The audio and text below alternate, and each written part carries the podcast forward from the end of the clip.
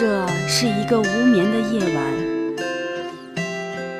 这里有一些无人知晓的秘密。我恋爱了，我想回家了。我能读一封表白信吗？我想说，这是一个无眠的夜晚，这里有一些无人知晓的秘密，大胆分享，吐露你的衷肠。尽情的哭诉，让我们一起分担你的忧伤。深夜北话，诉说我们的故事。温情六零九，传递出爱的心声。你的月亮，让我走进你的心。你的月亮，我的心，你的心事我来听。大家好，欢迎收听今天的《你的月亮我的心》，我是蓝山。大家好，我是听风。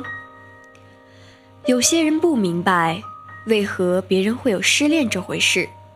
他们眼中相识、相恋、结婚如水到渠成一般。为何别人的爱情如此顺利？在他们眼中，相识、相恋、结婚总是难于上青天。有这样一群人，他们看到周围相互依偎的人会感到失落，会依赖于电脑和手机，会一个人很坚强地熬过所有。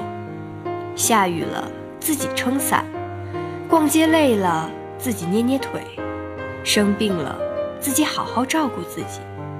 他们要一个人好好努力，奋斗着两个人的未来。他们就是异地恋。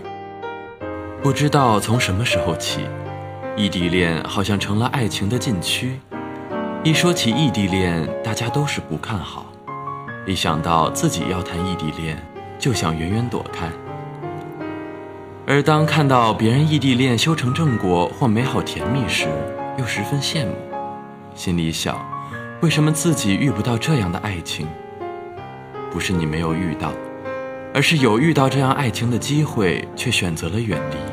看了一下今天的话题，突然觉得这个话题在时下真的很应景。是啊，大一的新生们都已经陆续进入了校园，但随之而来的一定是有许多人都面临着异地恋的问题。那蓝山，你相信异地恋能不能成功呢？也许，大概，有可能能成功吧。但是我相信，如果两个人真心相爱，而且彼此很合适的话，时间和距离就是没有办法成为阻碍两个人的理由。那就让我们看一下故事里的两位主人公最后能不能在一起吧。好，我们一起听一下下面这个故事。十一的大学校园开始有了秋的气息，而阿义的大学生活才如春天般蓬勃的刚刚开始。他望着身边高大的马伊诺，心中有了那么一丝不正常的想法。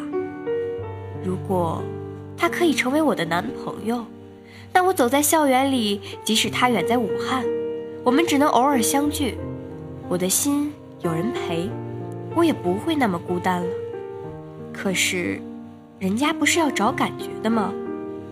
谁知道他的感觉是什么？阿姨的心暗淡了一下。忽然一阵风吹来，她裹紧了身上单薄的裙子，打了一个喷嚏。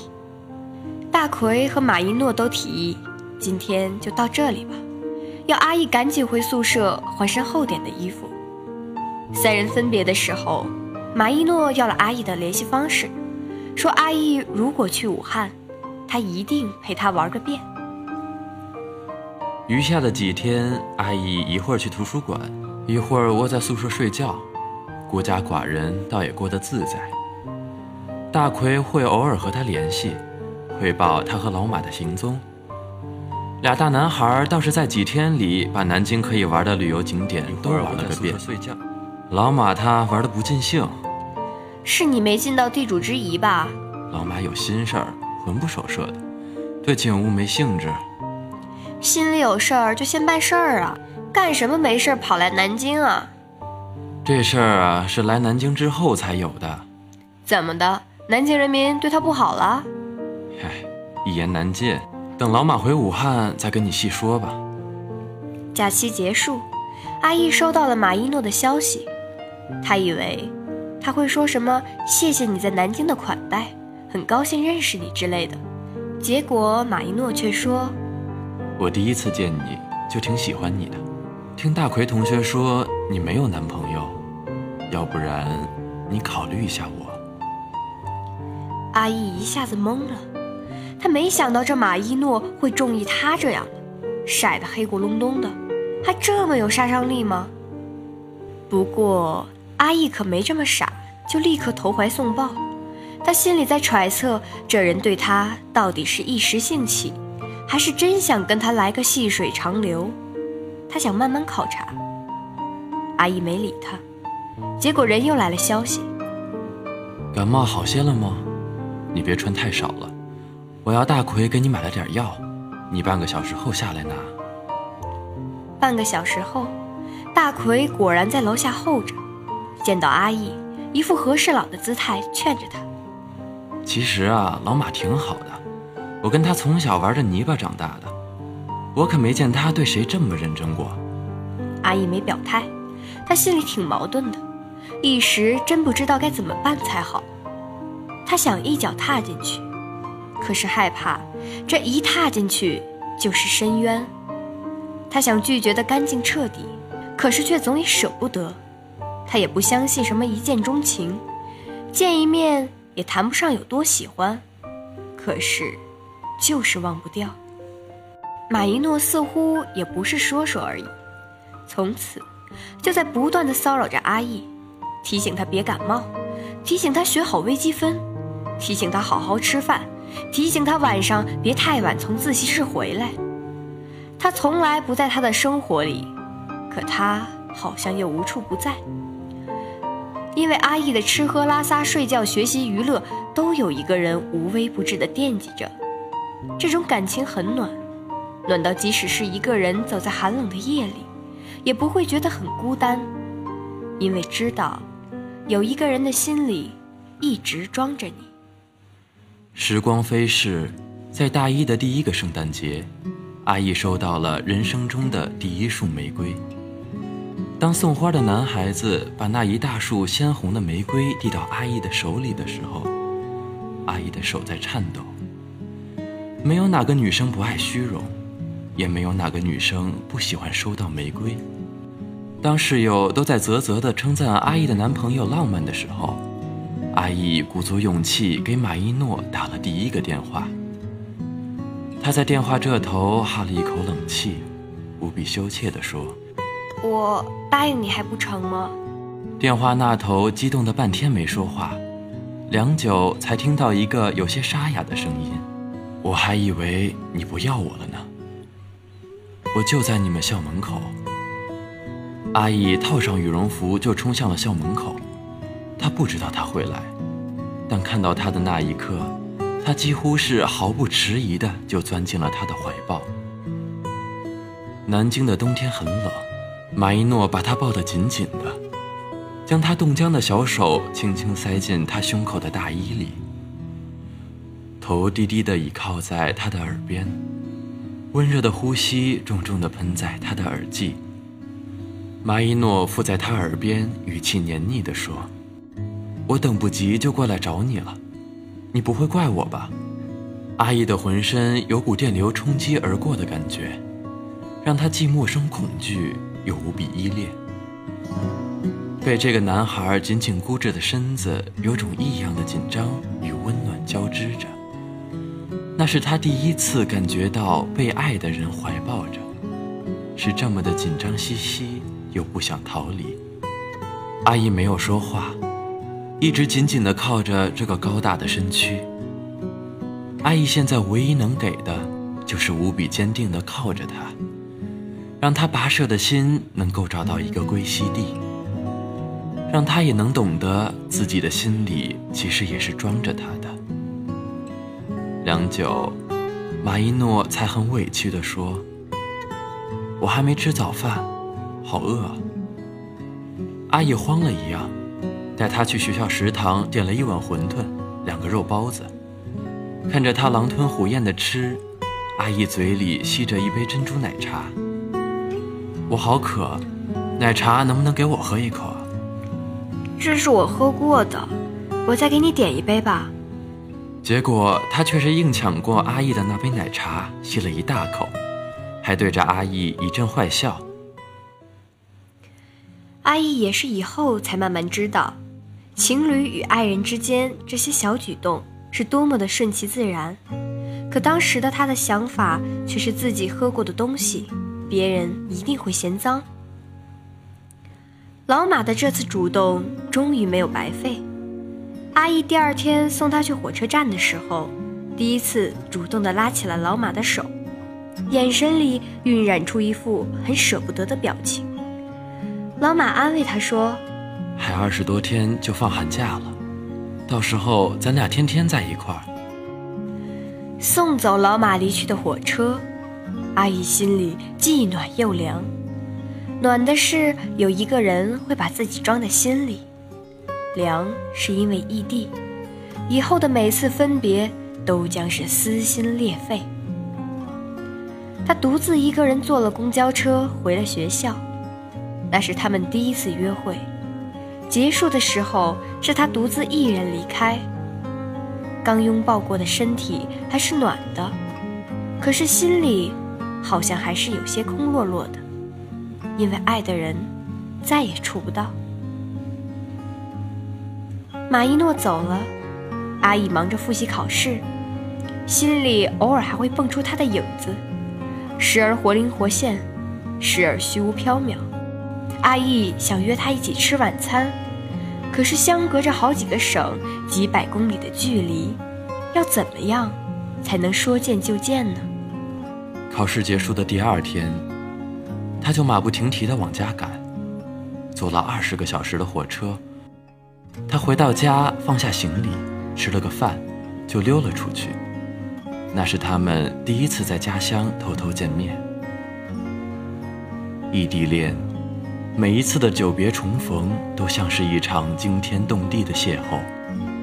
他会无比依恋你，黏着你，让你觉得你就是他的全世界。可是，也不总是这样的温暖与甜蜜。寒假离开的时候，阿义先走，他说服了家人，自己一个人去火车站，与等在那里的老马会合。当老马把他拥在怀里，告诉他五一去找他的时候，他在心里掐指一算，竟然还有三个月。他第一次很不高兴地拎起行李，朝着春运涌动的人群走去，任凭老马在后面追着喊着，却始终没有回头。坐到火车上，看着周围依偎在一起的情侣和夫妻，他的眼泪哗哗直流。他也好想有一个触手可及的爱人，可是他爱的人却在另一个城市。那是他第一次开始觉得异地恋真的没有那么美好。他回到学校就立刻为他自己的任性跟老马说了声对不起。他不是真的觉得自己有错，只是害怕老马突然就生气不要他了。老马在电话那头哭了，那是他第一次见一个男生在自己面前哭得声嘶力竭。他觉得，就算再苦，也不能辜负了这个男孩子。不就三个月才能见面吗？即使三年，我也等。快五一的时候，马一诺没能按时赴约，说因为一个实验项目还没结束，需要赶工。阿义什么话也没说，买了一号的票，一个人去了武汉。当阿义突然出现在他眼前的时候，看到的却是他和一帮男女一起从学校外面回来，聊得异常欢腾，看来是刚聚会完。阿义一个人孤零零地站在他的校门口，看着马一诺离开热闹的伙伴，一个箭步地扑过来。把他一下子抱在怀里，像攥着一个宝似的，有些歉疚地说：“我刚忙完，去外面吃了个饭，你怎么招呼不打，自己跑来了？”阿义开始在他的怀里赖着不走，满脸的泪水被他的有些细细胡茬的脸蹭了一遍又一遍。他把阿义安顿在学校里的招待所，两人腻歪了一会儿。他说还有事情要忙，让阿义在这里等他。阿义开着电视，一直睡不着，脑海里一直浮现出他和一群同学一起开心快乐的样子。其实没有自己在身边，他也活得很好啊。现在的他，又去实验室忙去了，而把自己一个人晾在这里。他很晚才回来。阿姨闭着眼睛，并没有睡着。他洗完澡，把阿姨搂到怀里，就靠在阿姨怀里睡着了。他睡得像个孩子一样深沉，许是太累了。可阿义却失眠了。阿义想象过自己的到来会让他有多惊喜，可是真正见面，阿义才明白，他有更重要的事儿。第二天，阿义醒来的时候。马伊诺已经出门了，给他留了张字条，说去实验室，要他吃完桌上的早餐，去他的宿舍等他。阿义吃完饭，去学校转悠了几下，百无聊赖之下，一个人坐了回南京的火车。火车票很紧张，他没买到座位，站在车厢的过道里。被周围匆匆而过、形形色色的人挤得东倒西歪，他突然很想大哭一场。不是这样的，不是这样的，这不是他所想象的见面就腻歪在一起、再也不分开的日子。他这趟真的来错了。他第一次明白，异地恋的两个人最大的问题是，你参与不了他的世界。即使你们心里有彼此，可是因为异地，不管他开心也好，忙碌也好，这些都与你无关。他有他的生活，你的偶尔到来更像是一个不速之客，有惊扰到他生活的嫌疑。暑假，那是他们在一起后的第一个暑假。马一诺留在学校，跟着未来的研究生导师做个项目。阿义的计划是回家。马一诺说：“你过来陪我几天吧。”阿义听话的去了。那几天，马一诺在学校外面租了一间房，他们白天一起去学校，阿姨到暑假还开放的自习室看书蹭空调，马一诺就在实验室忙碌。晚上，他们两个一起逛夜市，去看午夜场的电影。阿姨发现，他其实和自己有很多不一样的喜好，比如他喜欢吃辣，而自己喜欢偏甜一点的东西。他会玩一些手游，特别爱看热血的动漫，而自己喜欢看书写字。他们其实一点也不一样。阿义好像一点也不了解他。真正的他在阿义面前是有些陌生的。陌生到阿义有时候会猛然发现，原来他是这样子的人。原来自己身边站着的男朋友，自己都快不认识了。那两周，他们在一起相处的很愉快。阿义知道老马一直都在迁就着他，比如，本来不喜欢出门的老马被他拉着到处转悠；比如，他更喜欢的那条牛仔短裤。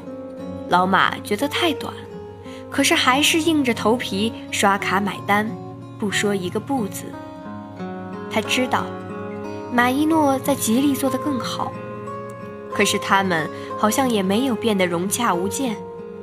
如果说真的融洽无间了，那其实是马伊诺一个人在死撑着满足他所有的愿望。没有长相厮守的爱情。久别重逢之时，你会发现你们之间其实很陌生，已然有了嫌隙。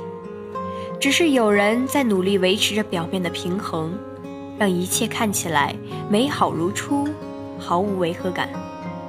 而心底的不安与违和感，却在暗暗滋生。阿义离开的时候，赖在马一诺怀里。是不是我不在的时候，你会更开心？我想见你，可又不知该怎么跟你在一起，因为我们好像没怎么长久相处过，应该还没有过那感情的磨合期吧。那你等我三年吧，三年后我就过来陪你。怎么办？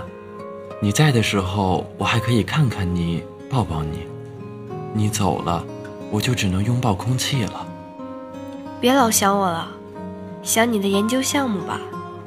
其实，他的心底真正想说的话是：你已经习惯了没有我，不是吗？他乖乖的走了，一没哭，二没闹。他发现自己也习惯了没有马伊诺的日子。当其他的女生娇滴滴地靠在男友怀里撒娇的时候，他一个人拎着行李转了一趟又一趟的车，看过了很多的风景。十一，他们没有见面。马一诺说回家看父母，弥补亲情的缺失。阿义说自己想去上海看看，因为这辈子还没去过上海。他们各自都有各自的事情，也都各自安好。可是，爱情好像已经没有曾经那么有温度了。那个冬天，阿义大二，马一诺已经大四了。他保研的事情已经尘埃落定。他给阿义打电话，向他报喜。可是阿义却强忍着身体的剧痛，躺在病床上。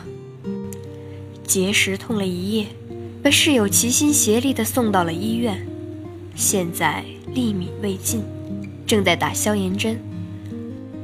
马一诺在电话那头说的志得意满，而阿义却只能以微弱的气息回应着：“你在忙什么？怎么说话声音这么小？”在图书馆，不让大声喧哗的。恭喜了。你什么时候对我这么客气了？阿义的眼里像水管迸裂一般倾泻而出。是啊，我们之间变得客气了，而客气就是疏远的标志。因为疏远了，所以我们无话可说，只能靠着客气的寒暄勉强撑着场面，而硬撑起来的场面，终究是暖不了多久的。他想起了江美琪的那首歌：“亲爱的，你怎么不在我身边？”一个人在最脆弱无助的时候，希望有一个人陪在身边，嘘寒问暖，鞍前马后。可是，他能够等来的却只是一个遥远的电话，而这个电话却连他痛到不能呼吸的声音都分辨不出来。他在炫耀着他飞黄腾达的未来，而自己却蜷缩在病床的一角，想着要不要开一刀将那块磨人的石头拿掉。寒假回家，马一诺说阿义瘦得厉害，脸也苍白如雪。阿义压根没告诉他节食的事情，只是说期末复习太累，没好好吃饭。马一诺依旧带他去了他们一年前约会的那间餐厅，还是那个卡座，那个帘子拉起来就密闭四合的空间。那个时候，他们爱得多疯狂，多甜蜜，眼底大概就只剩下彼此了吧。而今，两个人之间的热情好像已经慢慢耗得所剩无几了。有句话，阿姨一直想跟他说，却又一直忍着没说。阿姨害怕当着他的面开口，因为眼前的这个人，曾经对自己说过最温柔至极的情话。热情在时光的洗礼中慢慢淡去。他们之间其实没有什么真正的第三者，而时间与距离就是他们之间的第三者。没有坚实的感情基础就建立起的异地恋，终究如空中楼阁，经不住时光的摧残与蹂躏。阿义其实是想和他走到最后的。终于在那个假期结束的前一天，阿义把他约到江边，很平静地说：“其实我想和你一直走下去的，可是走着走着，我发现我们好像真的走不到一块去了。那我们分手吧。原谅我没能陪你一直走到最后，愿你可以遇见更好的人。”阿义走了。马一诺并没有像第一次见他那样魂不守舍的在南京游着城墙，心里却暗暗的想着他；也没有像追他那样跨越几个省去找他，更没有像他们第一个假期分别的时候那样在电话里哭得撕心裂肺。马一诺的表情挺淡定的，而这个表情足以说明一切。大概，他也想说这句话吧。只是不忍心在阿义之前开口，因为毕竟一开始说她漂亮、说爱她一辈子的人是他，而他们终究没有走到最后。阿易站在早春料峭的寒风里，嘴里轻哼着周杰伦的那首《珊瑚海》，贴切的歌词将他们的状态描绘到极致。说不出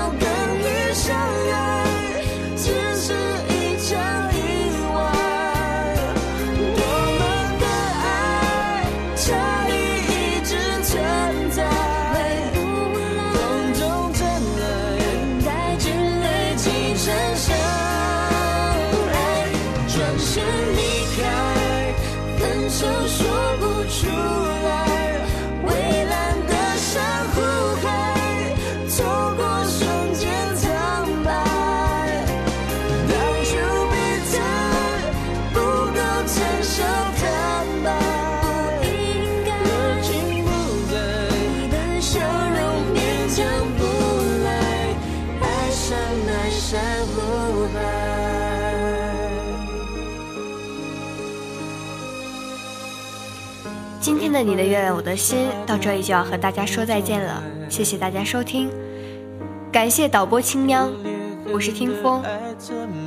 月光下我们没有秘密，月光里尽是好时光。我是蓝山，夜深了，月亮祝大家晚安。